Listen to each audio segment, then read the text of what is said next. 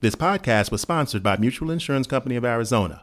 MICA is the exclusive provider of medical professional liability coverage for the Maricopa County Medical Society. For more information about MICA, call 602 956 5276 or visit mica insurance.com. RX Security has over 30 years' experience printing tamper resistant prescription pads and EHR paper that is Medicaid and state compliant. To prescribe safely, visit rxsecurity.com. That's rxsecurity.com. Hello, my name is Rahul Rishi. I'm a physician board certified in adult and pediatric allergy immunology as well as in internal medicine. I have a strong interest in angioedema and pediatric eczema. Welcome to the Arizona Physicians Podcast. And when you start looking at accuracy versus correctness of speech, you find that there's a tremendous amount of things that people just say in daily living that are completely nonsense. And the more of those things that they say, the more disturbed their life becomes.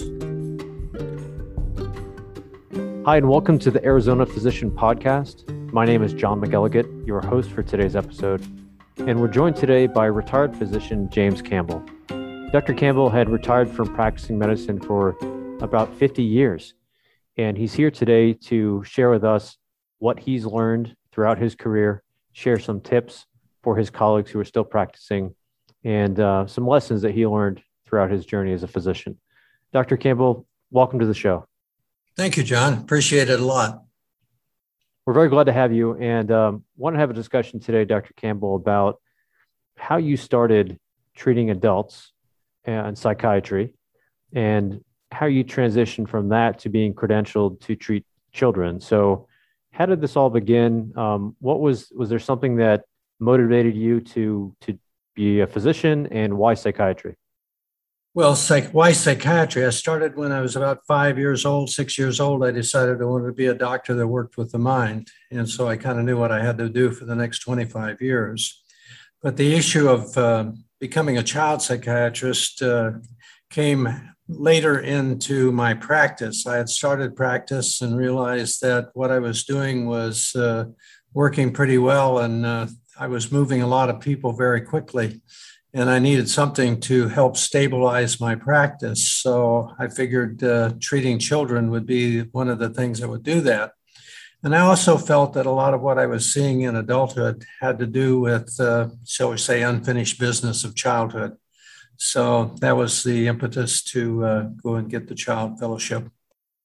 And was that an arduous process? What is that like for psychiatrists to switch from treating adults to being able to being credentialed to see younger patients? Uh, and what qualifications do you have to achieve?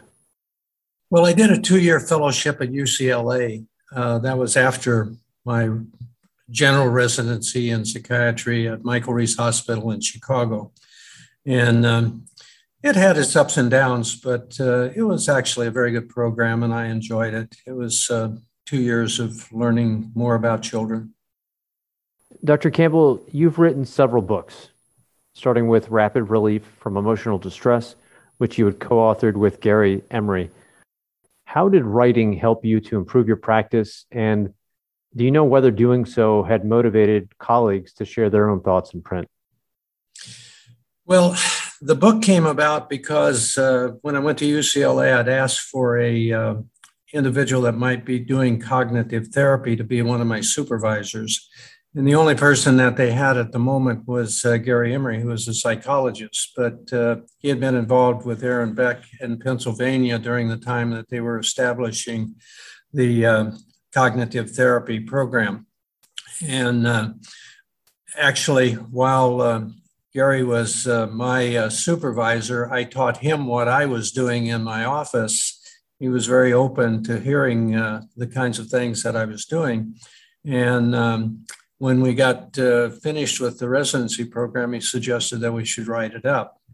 I can't say that I know about other people and other psychiatrists, whether uh, you know my writing or anybody else's uh, actually uh, stimulates their trying to write things down. But I think it is a good exercise. Yes, I agree, and I've heard that from other physicians who conduct research as well, um, just to get their work out there and get their perspective and, and share body of knowledge that they're gathering. I wanted to ask you, Dr. Campbell, about that process. So you had a practice, but then you were writing on the side. Is that process of writing a book all consuming and take up multiple years of your life? Or was this sort of a process in which you had notes written down sort of on the side and you and Dr. Gary Emery had been just collaborating and thought, you know, let's put this together in a book format to release what we've already been discussing and writing about? Well, I would say that was true of the first book. I've written uh, four other books, and uh, they've just come out of uh, things that I'm either dealing with at the time or things that I have an interest in at the time. And um, you know, they evolve with with time. They some of them go faster than others. It sounds like you you know adjusted your psychiatry career after learning from others. How would you say that that applies to other specialties in medicine? And what lessons do you think that some of our listeners can draw from your career? Well, I think that uh, certainly things evolve. I'm not always happy with the way um, you know either medicine or psychiatry is evolving. To be truthful, but uh, I think that there are areas of uh, advancement and there are areas where uh, there's still a lot to be uh, wished for, shall we say? Yeah. Could we just spend a moment on that? What are some areas in which you would believe psychiatry needs to uh, take a turn for improvement for whether it's are you talking about the impact on patients that that current care or quality of care is not there or the impact on the psychiatrists themselves well there's a lot of impact on the psychiatrists themselves I'm happy with what I do, but I'm not happy with the things that have happened in the field over the 50 years that I've been involved. When I first started practice, uh, I had one secretary that took care of two psychiatrists, and we were both probably working 60 hours uh, a week. And uh, she took care of everything except the, uh, you know, seeing the patients. And, uh, you know, 20 years later, it took her, a second uh, person, and a part time person, and a billing company to take care of half of my, my practice alone. You know, that's kind of ridiculous if you understand what I'm saying. And, and uh, I think that that's the negative side. You know, on the positive side, uh, you know, um, I think there are some advances that are being made, obviously, on the medical uh, treatment of psychiatric illnesses, and that's uh, that's a plus. That's good to hear. Uh, similar concerns that I've heard from many other physicians within the, the medical society of uh, this trajectory of uh, administrative requirements and working with insurance companies, not for the better. So a lot of room for improvement. Dr. Campbell, we'll take a short break, and when we come back, let's discuss what you call the art of accurate speech. All right, thank you. Yes, sir. We'll be right back. MICA was founded in 1976 by doctors for doctors and remains the leading provider of medical liability protection in Arizona. MICA is the exclusive provider of coverage for Maricopa County Medical Society. Contact MICA today to learn more about the benefits of being with a physician led and policyholder owned insurance company. Call 602 956 5276 or visit our website, mica insurance.com. Welcome back to the Arizona Physician Podcast and our guest today, Dr. James Campbell. Dr. Campbell, let's talk about accurate speech and why it matters. What do you mean by the art of accurate speech? Well, what I've uh, experienced over the time that I've been in practice for 50 years is that a lot of what I think are psychiatric illnesses are actually caused by inaccurate speech. Now, I think that uh, if you understand that what teachers do is teachers teach us how to speak correctly. So we say many things that may be total nonsense, but they're said accurately, correctly. I'm sorry, not accurately. You make me mad for example, is a good sentence. It's correct speech, but it's totally and completely inaccurate. And when you start looking at accuracy versus correctness of speech, you find that there's a tremendous amount of things that people just say in daily living that are completely nonsense. And the more of those things that they say, the more disturbed their life becomes. So I try to um, help people to get on a, a, a uh, more accurate speech pathway. And it's turned out to be a very positive thing with regard to psychiatric illnesses. That's a great example, Dr. Campbell, of uh, a simple statement that you make me mad because I would imagine that then requires multiple follow up questions to really unpack or get to the bottom of what someone means when they say that. Is that the conversation that you would normally have with patients to go through multiple sessions to figure out what do you really mean by what you're saying and how is a better way to frame that so that the people in your lives can understand what you're really feeling and and how that is interacting how is it impacting negatively or positively on how they're feeling? I'm afraid that i take a lot of shortcuts there I ask my patients to fill out a questionnaire that gives me a lot of their medical history and stuff before I ever see them. So sometimes uh, within the first five minutes of my talking with the patient, I may stop them and say, you know, let's take a second here and take a look at what you're saying.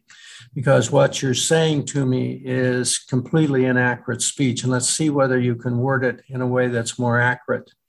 And by doing that a couple of times, uh, the patient and I both get on a track that is more sensical. You know, it makes more sense, and we can basically then proceed to solve a problem.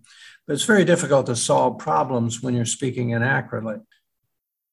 Absolutely. And you had mentioned earlier how teachers, especially English teachers, are teaching students how to speak correctly, but knowing where a patient is coming from and their various levels of education, or whether they're a native English speaker or not, does that have a, a direct impact on how accurately they will be speaking?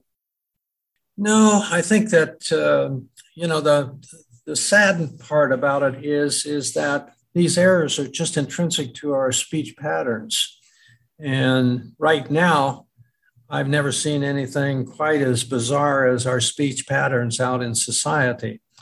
Blaming is, in my opinion, probably not only a bad uh, way of speaking, but it's probably killed more people than many of wars. And blaming seems to be uh, at a premium right now. Everybody wants to blame everybody for something. And, you know, we wonder why people are angry. Well, blaming causes anger.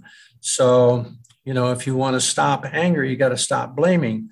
But you can't stop blaming if you if that's the way your speech pattern is. And it seems that it's uh, you know actually uh, fostered and uh, you know promoted. It's like uh, if you don't blame, you're not in the in society these days.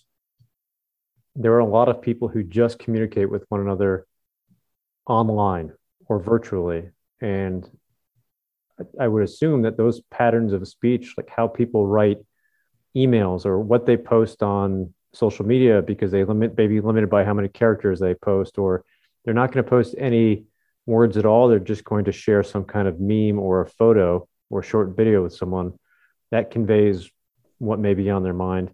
How does that come into the conversation or the information that you'd be sharing with a patient?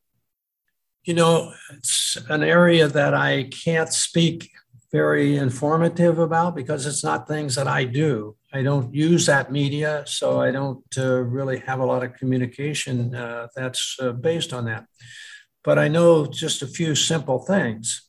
Anger is basically caused by blaming. When I can stop people from uh, blaming, anger disappears.